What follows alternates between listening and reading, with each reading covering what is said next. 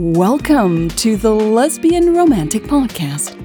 This is Connection Concealed, Part 12, Code Red. Previous episode. I wanted to apologize. I was way out of line yesterday. Let's just forget about it. I can't join you today. That's a problem. I can't postpone a funeral. Hobbs is going to go bananas. I can't keep covering for you. June 10th, 2061. San Francisco. Fire Blue Territory. North American Province. 15:05. Local time.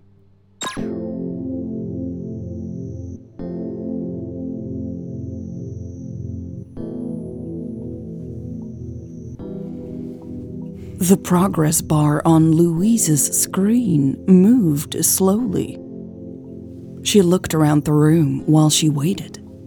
There were giant screens everywhere. Lots of desks. There even was a glass wall. At least some things are the same, Louise thought. She felt surprisingly at ease in this room, despite the guard by the door. This one wasn't armed, luckily. She and Hobbs had arrived here about 7 hours ago.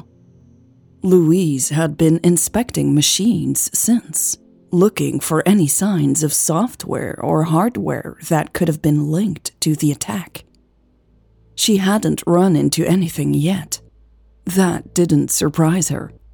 The challenge was finding the small inconsistencies. Had any software been deleted recently? Or was their hardware missing or replaced? Those were the breadcrumbs that would lead to the evidence. While she was going through the logs of the terminal, Hobbs was walking around the building with Woodward. He was looking for any signs of recent renovations or other changes. Not having Hobbs around made it easier for Louise to focus. Keeping secrets from him was exhausting. As expected, Hobbs had been furious when he had heard Lucas wasn't joining them for this first inspection. Woodward had handled the situation calmly. No matter how many times Hobbs had demanded Lucas should join them, right now, Woodward had just repeated it wasn't possible. After a while, it had been time to leave, and Hobbs had given up. Louise doubted he would let this go, though. There was a big chance he would want to discuss a code red. That meant they would tell the teams back home the rebels weren't cooperating. Extraction procedures would be set in motion immediately. The Global Council also would start the retaliation attacks soon after, Louise assumed.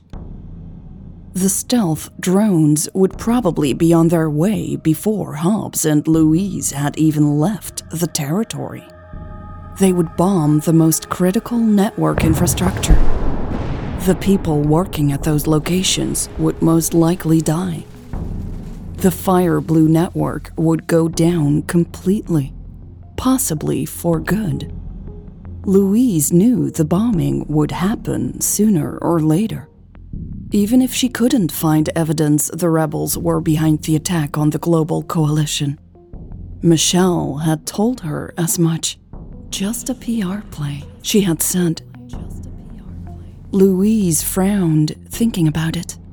She didn't like the idea of a counterattack without the evidence to support it. She wanted to find something here. If she did, she would at least know for sure the rebels had brought this on themselves. Maybe Louise could convince Hobbs it was too early to send a code red today. She wanted to buy some time. He'll definitely want to go to Code Red if he finds out I've been hiding encounters with Lucas, though, Louise thought. He'll think I'm compromised. Dread settled in Louise's stomach. She never should have allowed Lucas into her room. And after finding out about Biden, she should have forced Lucas to talk to Hobbs immediately. Now, instead, she was stuck hiding things until Lucas came back tonight. That is, if Lucas even came back as promised. Shit, Louise whispered, feeling increasingly frustrated. She got up swiftly, startling the guard. Sorry, she said, despite the instructions not to talk to anyone. He gave her a long look, but didn't reply. Louise turned her back to him and stretched her arms to work out the kinks in her neck and shoulders. She rolled her head a few times, annoyed at the snaps and cracks she heard. She let out a deep sigh. Why had she allowed Lucas to put her in this position?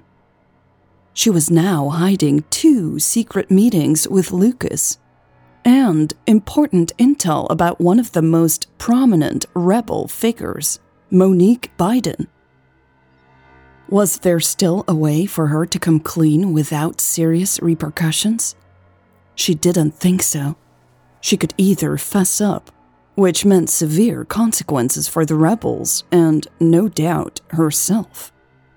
Or she could keep lying and hope Lucas would return and tell Hobbs about Biden's death tonight. What's your status? Hobbs asked, walking into the room, surprising Louise. She turned to face him, her hands in her sides in an attempt to hide her nerves. Woodward followed Hobbs into the room. I was just about to take another look at the hardware logs, Louise said. Hobbs put down his equipment. He turned to Woodward. We'll need some time alone to work on our report before we head to the transmission location. Woodward spoke softly. Not here. There's an office you can use at the transmission site. Hobbs walked around the room, randomly waking up screens by touching them. Okay. I need at least 2 more hours, Louise said. Woodward pulled up a chair and sat down, crossing his arms. You've got until 4. Those are the rules. That was less than an hour away. Louise knew there was no use arguing, though. It would only give her even less time. She walked back to the terminal she had been working on before. She needed to take a good final look at those logs before they left. Come on, Spidey Sense. Tell me where to look because I'm running out of time. She mumbled to herself as she sat down. She froze. Shit, did I say that out loud? She thought. She glanced around the room, embarrassed. Neither Hobbs or Woodward were looking at her, but someone else was. Louise's pulse picked up when her eyes locked with those of Eleanor Lucas at the end of the hallway, behind the glass wall.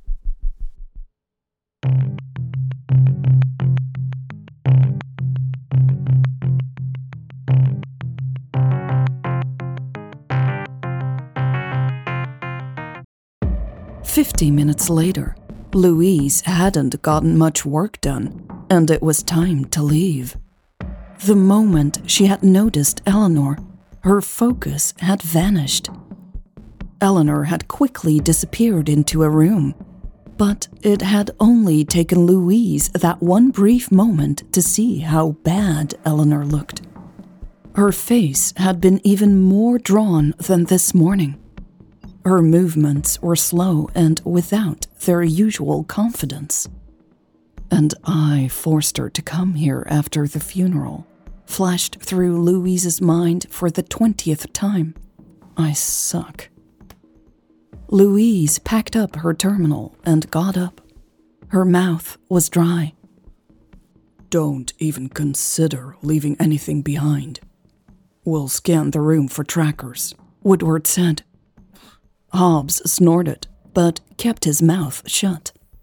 His gaze met Louise's for a moment, though. "Everything okay in here?" Eleanor asked, startling everyone in the room. Woodward immediately took a step towards her. "Oh, what are you doing here?" he asked, sounding worried. "I came to apologize," Eleanor said, walking towards Hobbs. Hobbs cleared his throat, clearly taken off guard. "You violated the terms of the inspection," he muttered. "I am here, am I not?" Hobbs narrowed his eyes. "Yes, but you're very late." Elle nodded calmly. "Which is why I wanted to apologize." Hobbs crossed his arms. "Apologies don't change anything." "I'm sure they don't, but I believe the circumstances do," Elle said. Louise's heart started to race. She hurried over to Hobbs's side. Was Elle about to tell Hobbs about Biden now? That sure would help. She might not have to talk Hobbs out of the code red, after all. "What circumstances?" she asked, pushing Elle along. Elle frowned at her, looking uncertain. "Monique Biden passed away," she then said hesitantly, with her focus back on Hobbs. He tilted his head to the side. "I'm sure you can understand this is a shock for our nation," Elle added. "How did she die?" Hobbs asked. Louise's jaw almost dropped. What kind of rude question was that? Then she realized why he was asking it. He probably thought this was another one of Elle's games. Elle gritted her teeth visibly. "She fell ill recently," she replied, her voice no longer calm and confident, but shaky. Woodward stepped in, putting his hand on her arm. "It's none of your damned business," he told Hobbs. Hobbs huffed. "It is our business if she uses it as an excuse to violate the terms of our agreement." Louise wanted to smack Hobbs in the face with a chair, but she knew he was right. Or rather, she knew she should agree with him. So she nodded and crossed her arms, too.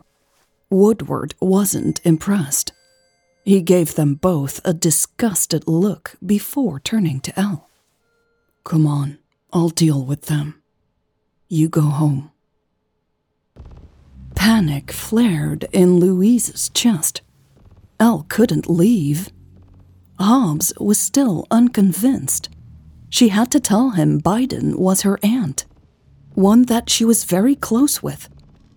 Without that information, it would be hard for Louise to claim it was too early for a code red. Louise would have to force Elle to tell Hobbs everything. It hurt her to do it, though. "Why are you so upset about this?" she said. "Wasn't Biden just an old lady in a wheelchair by now?" Elle looked up, startled. Her eyes held a hint of the fury Louise had seen there in the bathroom of the ferry. Woodward raised his hand to point a threatening finger at Louise, but Elle pushed it back down. She narrowed her eyes at Louise and Hobbs. "She was my aunt," she said angrily. Louise closed her eyes briefly as relief flooded over her. "What?" Hobbs asked. "That's impossible."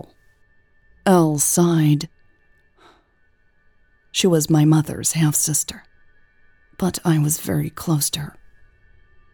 Hobbs's lips parted, but Elle continued before he could say anything. "I had to attend her funeral today as our nation's leader, but also because she was my family, Elle said, "I am sure the Global Council will understand." Hobbs took in a deep, slow breath. Louise held hers as she waited for his reply. "We'll pass on this information along with the report," Hobbs said, sounding annoyed. "Until we hear back from the council, we'll proceed as planned," Louise added hastily. Hobbs nodded, although he seemed reluctant to do so. Louise picked up a case with gear, her head dizzy from relief. Hobbs now had all the information she had. There was nothing left to hide. Apart from having Elle in my bedroom, of course, she thought as she straightened up. She frowned then. Since when do I think of her as Elle? Fuck. Next episode. Eat something fresh. I'll get my doctor to take a look at you. She doesn't need a doctor. She needs her diagnostic chip.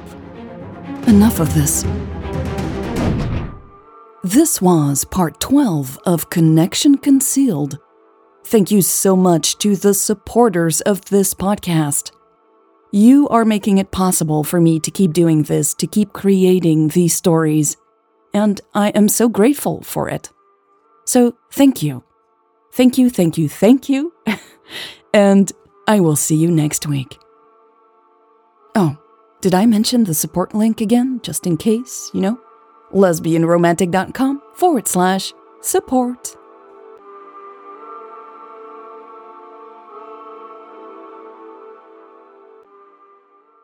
You're waiting for something funny?